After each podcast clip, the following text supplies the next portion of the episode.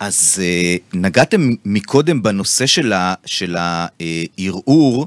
Uh, אני רוצה לקחת את זה למקום אחר דווקא, אם אני חוזר רגע לחבר שלי, uh, לנושא של הביטול של אותו פסק בוררות.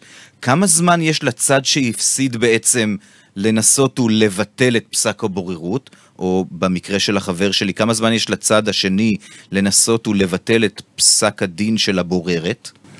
אמ, בעיקרון יש 45 יום מהיום שהתקבל פסק הבוררות לידיו, אבל אה, יש אפשרות לקצר את המועד הזה. מי מקצר? אם החבר שלך בעצם שקיבל לידיו את אה, פסק הבוררות יגיש בקשה לאישור פסק, אישור הפסק הבוררות בבית משפט, אז הוא יהיה חייב לבקש את ביטול הפסק תוך 15 יום. כמובן שזה בתנאי שעדיין בתוך מסגרת 45 יום. הבנתי, אז uh, נתת לי רעיון. אני אגיד לחבר שבעצם, תשמע, בוא נמתין ליום ה-40, 41, ואז תגיש בקשה לאישור פסק הבוררות. כן. ואז, כן, זה בעצם אה, אה, אה, מסנדל את האופציה של הצד השני להגיש בקשה לביטול פסק הבוררות.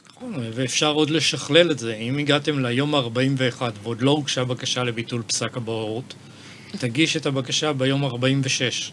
הוא כבר לא יוכל לעשות שום דבר. כי הוא לא יכול אחר כך לבקש את ביטול פסק הבוררות, אלא אם כן הוא מקבל ארכה מבית המשפט וצריך לשכנע בטעמים מיוחדים. סיפור לא פשוט.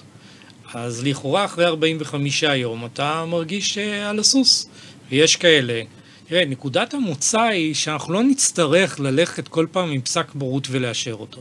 אחת עבודה היא שאם הלכתם לבורר, ישבתם, יש תוצאה, אתה יותר אוהב, אתה לא אוהב אותה, גם קרוב לוודאי שהיא תיאכף בבית משפט, שאתה מקיים אותה. לא צריך לרוץ עם כל דבר לבית משפט. מתי אנחנו הולכים? מתי שזה לא מקוים.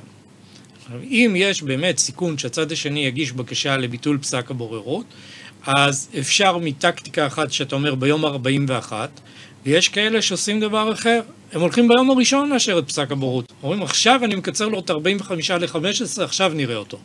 זאת גם טקטיקה, ובקיצור אנחנו משחקים גם קצת שחמט בכל העניין הזה. כן, אני ממש, ממש חווה את זה פה בעצמי, בתוך, בתוך השיחה, אתם, אתם עונים את זה ככה, אתם עונים בצורה כל כך אה, אה, מקצועית וטובה, שאני ממש בתוך איזו סימולציה, כאילו אני עכשיו בתוך הליך בוררות רומנטי כזה, כמו בסרטים.